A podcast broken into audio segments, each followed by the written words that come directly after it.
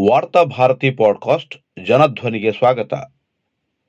February ಹದಿನೈದು, ಎರಡು ಸಾವಿರದ ಇಪ್ಪತ್ತೊಂದು ಸೋಮವಾರದ ವಾರ್ತಾ ಭಾರತಿ ಸಂಪಾದಕೀಯ.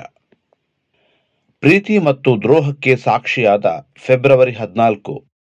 ಫೆಬ್ರವರಿ ಹದಿನಾಲ್ಕನ್ನು ಪ್ರೇಮಿಗಳ ದಿನವೆಂದು ಕೆಲವು ಯುವ ಮನಸ್ಸುಗಳು ಹಲವು ದಶಕಗಳಿಂದ ಆಚರಿಸಿಕೊಂಡು ಬರುತ್ತಿವೆ. ಇದೇ ಸಂದರ್ಭದಲ್ಲಿ ಈ ಆಚರಣೆಯನ್ನು ದ್ವೇಷಿಸುವ ಮೂಲಕವೂ ಫೆಬ್ರವರಿ ಹದಿನಾಲ್ಕನ್ನು ಕೆಲವು ಸಂಘಟನೆಗಳು ಆಚರಿಸುತ್ತಾ ಬರುತ್ತಿವೆ. ಹೀಗೆ ಭಾರತದಲ್ಲಿ ಏಕಕಾಲದಲ್ಲಿ ಪ್ರೇಮ ಮತ್ತು ದ್ವೇಷಗಳಿಗೆ ಈ ದಿನ ಸಾಕ್ಷಿಯಾಗುತ್ತಾ ಬಂದಿದೆ. ಇದೇ ಸಂದರ್ಭದಲ್ಲಿ ಈ ದಿನವನ್ನೇ ದ್ರೋಹದ ದಿನವಾಗಿ ಬದಲಿಸಿದ ಹೆಗ್ಗಳಿಕೆ ನಮ್ಮ ವ್ಯವಸ್ಥೆಗೆ ಸೇರಿದೆ. ಈ ದೇಶವನ್ನು ಅದಮ್ಯವಾಗಿ ಪ್ರೀತಿಸುತ್ತಿದ್ದ ಸುಮಾರು ನಲವತ್ತಕ್ಕೂ ಅಧಿಕ ಯೋಧರನ್ನು ಅತ್ಯಂತ ಸುಲಭವಾಗಿ ಉಗ್ರಗಾಮಿಗಳ ಬಾಯಿಗೆ ಒಪ್ಪಿಸಿದ ದಿನವು ಫೆಬ್ರವರಿ ಹದಿನಾಲ್ಕು. ಪುಲ್ವಾಮಾ ದಾಳಿಗೆ ಎರಡು ವರ್ಷ ಸಂದಿದೆ.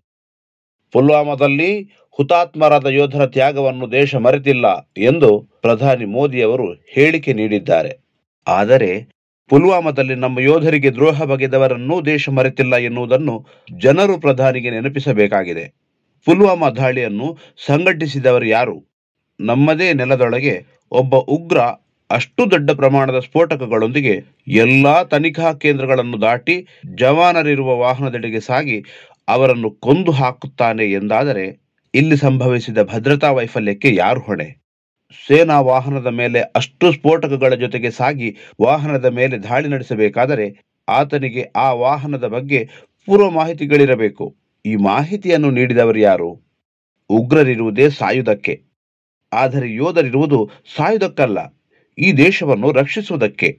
ಒಂದು ವೇಳೆ ಈ ದೇಶವನ್ನು ರಕ್ಷಿಸುವ ಸಂದರ್ಭದಲ್ಲಿ ಅವರ ಮೇಲೆ ದಾಳಿ ನಡೆದು ಹುತಾತ್ಮರಾಗಿದ್ದರೆ ವಿವಾದವಾಗುತ್ತಿರಲಿಲ್ಲವೇನೋ.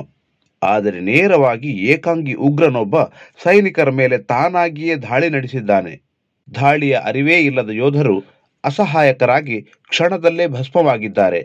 ದೇಶ ಮೊತ್ತ ಮೊದಲಾಗಿ ಮಾಡಬೇಕಾಗಿದ್ದು ಭದ್ರತಾ ವೈಫಲ್ಯಕ್ಕೆ ಯಾರೆಲ್ಲ ಕಾರಣರಾಗಿದ್ದಾರೆಯೋ ಅವರ ಮೇಲೆ ಕ್ರಮ ತೆಗೆದುಕೊಳ್ಳುವುದು.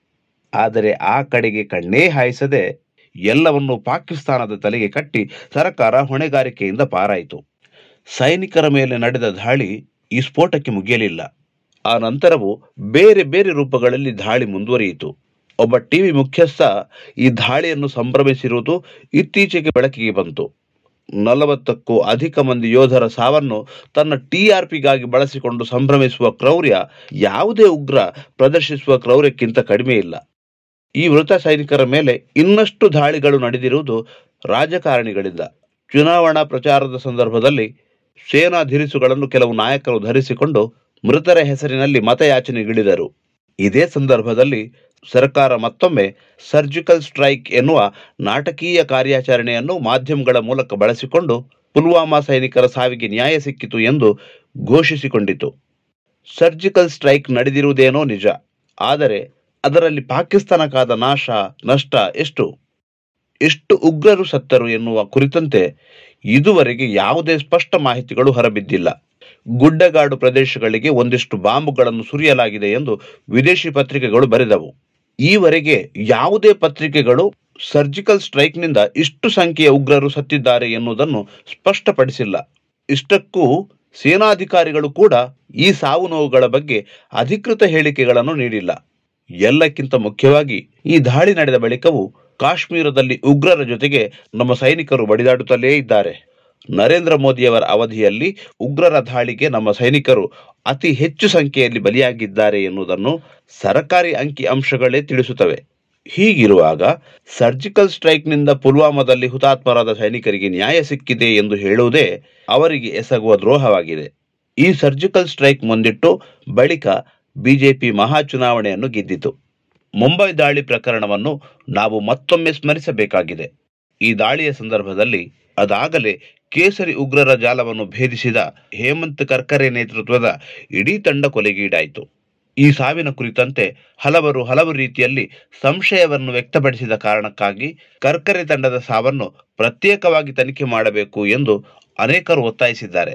ಆದರೆ ಈ ಒತ್ತಾಯ ಜಾರಿಗೆ ಬರಲೇ ಇಲ್ಲ. ಕರ್ಕರೆ ತಂಡದ ತ್ಯಾಗವನ್ನು ಅಪಮಾನಿಸುವ ರೀತಿಯಲ್ಲಿ ಮಾಲೆಗಾಂವ್ ಸ್ಫೋಟದ ಆರೋಪಿ ಪ್ರಜ್ಞಾ ಸಿಂಗ್ ಠಾಕೂರ್ಗೆ ಬಿಜೆಪಿಯಿಂದ ಟಿಕೆಟ್ ನೀಡಿ ಸಂಸತ್ನಲ್ಲಿ ತಂದು ಕೂರಿಸಿತು. ಈ ಮೂಲಕ ಮುಂಬೈ ದಾಳಿಯ ಸಂದರ್ಭದಲ್ಲಿ ಹುತಾತ್ಮರಾದ ಯೋಧರಿಗೆ ಭಾರೀ ಅವಮಾನವನ್ನು ಮಾಡಿತು. ಪುಲ್ವಾಮಾ ಪ್ರಕರಣದಲ್ಲೂ ಇದು ಮುಂದುವರಿದಿದೆ. ಪುಲ್ವಾಮಾ ದಾಳಿಯ ಬಳಿಕ ಉಗ್ರರೊಂದಿಗೆ ನಂಟನ್ನು ಹೊಂದಿದ್ದ ದೇವಿಂದರ್ ಸಿಂಗ್ ಎಂಬ ಪೊಲೀಸ್ ಹಿರಿಯ ಅಧಿಕಾರಿಯನ್ನು ಸರ್ಕಾರ ಬಂಧಿಸಿತು.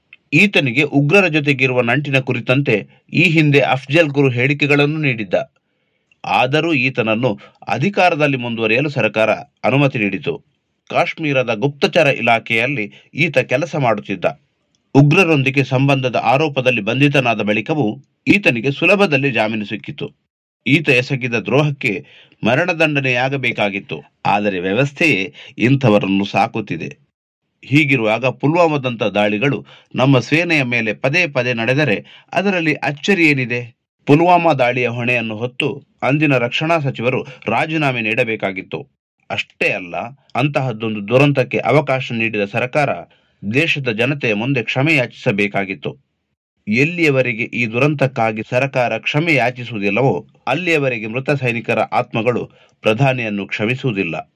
ಅವರ ಸಾವಿಗೆ ನ್ಯಾಯ ದೊರಕುವುದೂ ಇಲ್ಲ.